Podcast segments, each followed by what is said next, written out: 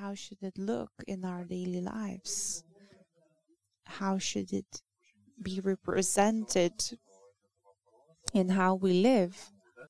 I think similar questions um, came to the disciples of Jesus um, when they saw Jesus just resurrected. They saw Jesus, and I think they had a lot of questions. They had. We are gonna read the story where I saw myself as well in, in it, in it, and it's from John 21, Gospel of John. You read the Bible at home, right? It's really interesting to sometimes read and find connections. A lot of people say that Bible is a collection, a collection of some old stories that do not have any mm, application for today. But when I read personally, I can see that it's absolutely talking about the same things that are very meaningful and uh, they're actual actually important nowadays as well. And i find answers for today as well. And a story written thousands of years ago starts to talk to you starts speaking to you directly personally into your life into your situation. As we know what happened before, Jesus has died and he resurrected, and he already appeared to several followers and disciples. And from verse 3, we're reading, he's talking to his friends, his, his colleagues, followers, fellow disciples. He's saying, I am going fishing. And they said to him, We're going with you. They went out and immediately got into the boat, and that night they caught nothing. But when the morning had now come, Jesus stood on the shore. Yet the disciples did not know that it was Jesus. Then Jesus said to them, Children, have you any food? They answered him, No. And he said to them, Cast the net on the right side of the boat, and you will find some. So they cast, and now they were not able to draw it in because of the multitude of fish. Christ died, he resurrected, he visited the disciples. And Peter is saying, here we see Peter just saying, okay, I'm, I'm going fishing. And put yourself in this situation where you are in some kind of situation and God Himself visits you and says, I am alive, I have resurrected, and you you experience this, you actually experience you um, saw Jesus. He personally came to your heart, and you can keep and continue doing what you were doing you continue living your lives as if something happened, but now everything came back to, to the way it was, to normal. If we have some kind of expectations and answered prayers, uh, difficulties, what do you do when you are when you are close to the breaking point? Don't you just choose the easier way out some kind of relaxation where you just want to run away, escape, and say, I need to rest. I need to run away from everything and just, at least I find myself doing that. Or sometimes I, if there's a problem pressuring me, I tend to get lost in the routine in many tasks and jobs where just to cover the big issue, the big problem. But we see that it doesn't really solve the big issue. It doesn't solve, it's not a solution. And in my equation of how I sometimes calculate my life and my, um, um, I calculated what I should do in order to get certain results, but sometimes it doesn't happen. It doesn't happen how you ca- how you calculated. It seems like we have these escaping uh, ways where some I say to myself, you know, I'm gonna go and buy some nice pizza or drinks, and you just find yourself escaping in these pleasures of food and drink, and then you blame yourself. The the blaming comes where you feel bad. Maybe your digestion is is not working properly and you thinking but how about my my diets my my exercising and but here I, we remember jesus saying do not choose the easier easiest way do not walk the, the path that is wide and and easy but jesus encourages us to look at him look at him resurrected and keep these thoughts concentrated on this. Uh, make it transform your daily lives, your thoughts, all concentrated, captured, and concentrated on Jesus. And when recently I started driving, before I used to think, I used to think that why people are so angry on the road, why so many aggression, so many angry drivers, it's like I thought you can just sol- solve all the issues with calm peace, but I just sat in the car. I started driving, and I found I met a side of me that I didn't even know I have, where you just shout at where are you going? Where are you driving? What is this? Who is who is this person? What is he doing? And I already ha- wanted to teach everyone and and just Sunday's church you can encourage people to set to celebrate the resurrection of Jesus, celebrate Jesus in your life and the transformation.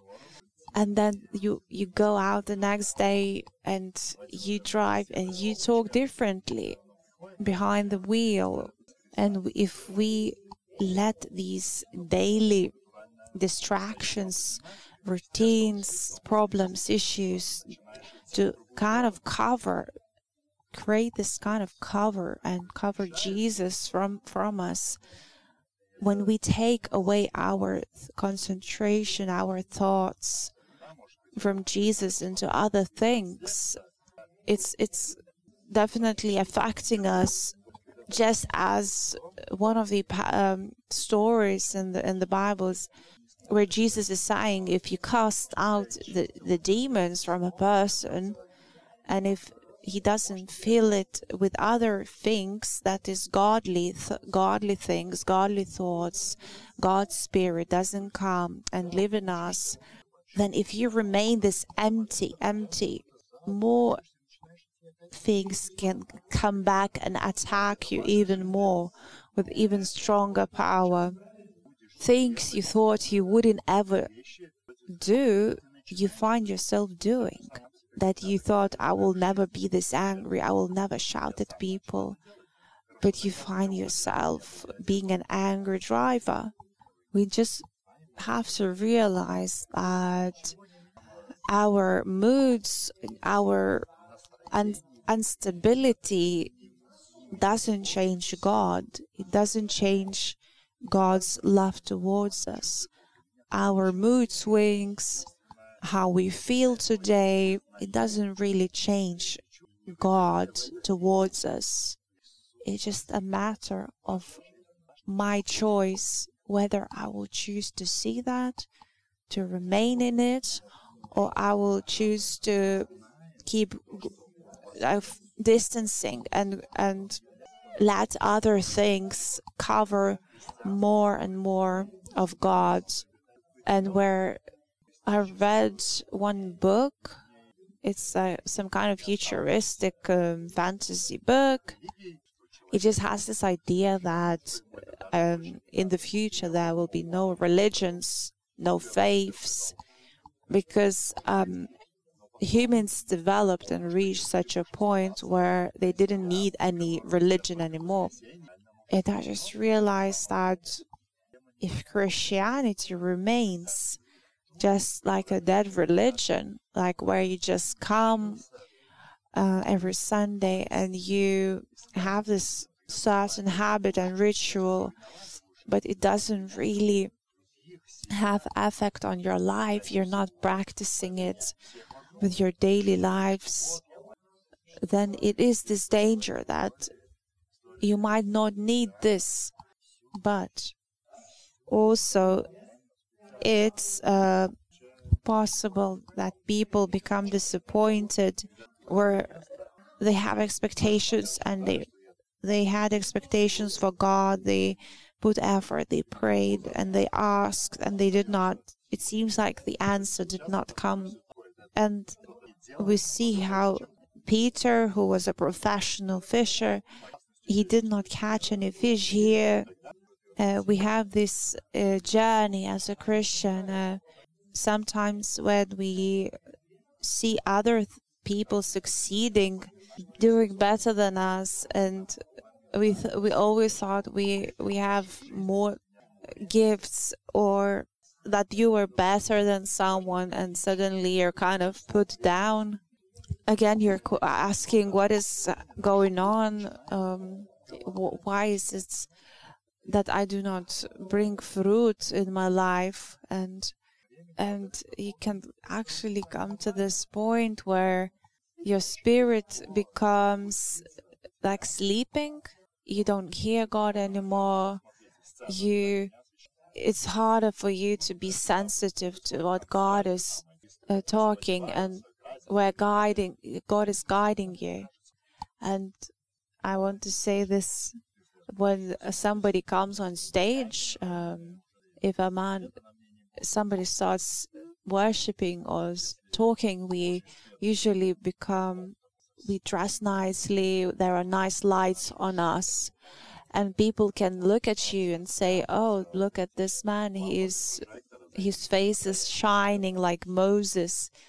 He's really with um, anointing of God." And but this light is fake this light is fake and it's the the point is what happens when we step down when we go into the real everyday life and do we come to the real source of light that is Jesus is the real light that shines on us and and it seems like these things are quite basic and I'm keep asking myself, why do I have to keep reminding myself of these laws, these spiritual things? Because it seems like this fight is still active. It's still, we have to keep fighting this battle between light and darkness. We can read one another story from Gospel of Luke, um, chapter 5 verse 4. When Jesus stopped speaking, he said to Simon, Launch out into the deep and let down your nets for a catch. But Simon answered and said to him, Master, we have toiled all night and caught nothing. Nevertheless, at your word, I will let down the net. And when they had done this, they caught a great number of fish, and their net was breaking. A professional specialist was fishing all night and caught nothing. And when we are in this point where we seems it seems like we catch nothing in life that we are fishing and we catch nothing. Nothing is happening. I see from these stories that jesus appears, Jesus seems to be the, the closest to them in these circumstances, in these stories. Um, and I raise this question. If Jesus is resurrected, if we celebrate and we remind it ourselves every single day, but celebrating does not mean like we Lithuanians understand with a big table of food and big feast, but celebrating in your personal prayer room when you actually in, re- rejoice in it in your heart. So, do we have any reason then to be afraid, to be discouraged, to be um, to lose motivation for life? Even if something does not work the way we expected, who can harm us if God is for us? Uh, God has commanded, be strong and courageous. I will be with you wherever you go. Exalt and celebrate the resurrection of Jesus, his um, life that remember that the same spirit lives in you, the same spirit that rose Jesus from the dead. If you met Jesus, if you let him into your heart, the same spirit came and lived in you, in your heart. Celebrate, be thankful, be a blessing for others. Do not give in to the darkness. If you need help, approach others, approach loved ones, approach Jesus with with this search, with the with um, search for His help, His guidance. The same Spirit lives in you, who resurrected Jesus. It says it will revive. It will revive you as well, even from the deepest of darknesses the question is do we believe in it? Celebrate resurrection, celebrate the rising of from the dead, celebrate Jesus alive in your life and uh, do not be so quick to always find explanation uh, and solution and try to solve with your, your own effort whatever is happening in your life. Avoid choosing the easier way out, choosing the easy, quick escapes. Choose to def- defeat the emotions that do not lead to life, eternal life. Emotions that can make you choose things that are easy but not really, mm, they don't have any perspective in eternal life. Always keep reminding yourself about this joy that Jesus brings, that is supposed to bring into our hearts. The joy of resurrection, the joy of new life, the joy of new creation that we are in Jesus Christ. Keep remembering, keep reminding yourself every single day in in routines. Just stop and remind yourself and please stand up everyone. I want to pray really the prayer to be directed. If you find yourself that you call yourself a christian you consider yourself a christian but you do not come into this this point that you really rejoice and have peace and, and real joy in the mess in the knowing and believing that Jesus is alive and resurrected today. And we pray our heavenly father please forgive us that we fo- we found a lot of ways how to escape how to how to uh, escape the issues the the troubles that we find easy, fleshly uh, joys of this world that are temporary, and we tend to escape in them, hide in them. Um, please forgive us that, even though you gave us the mo- most precious thing in life, is our Lord, the Savior, Jesus Christ, who died for us, who who won the victory on the cross with his death and resurrection, the, the victory against sin. against all darkness, against all challenges that will come in our lives. You already won the victory. Please remind us of this joy that we have. Make our thoughts cons- thinking about it every day and be thankful of in hearts, worshiping and thanking God for what He has done, for how much He loves you. Please remind us, Abba, Father, how much you love us and continue working in our lives, Abba, Father.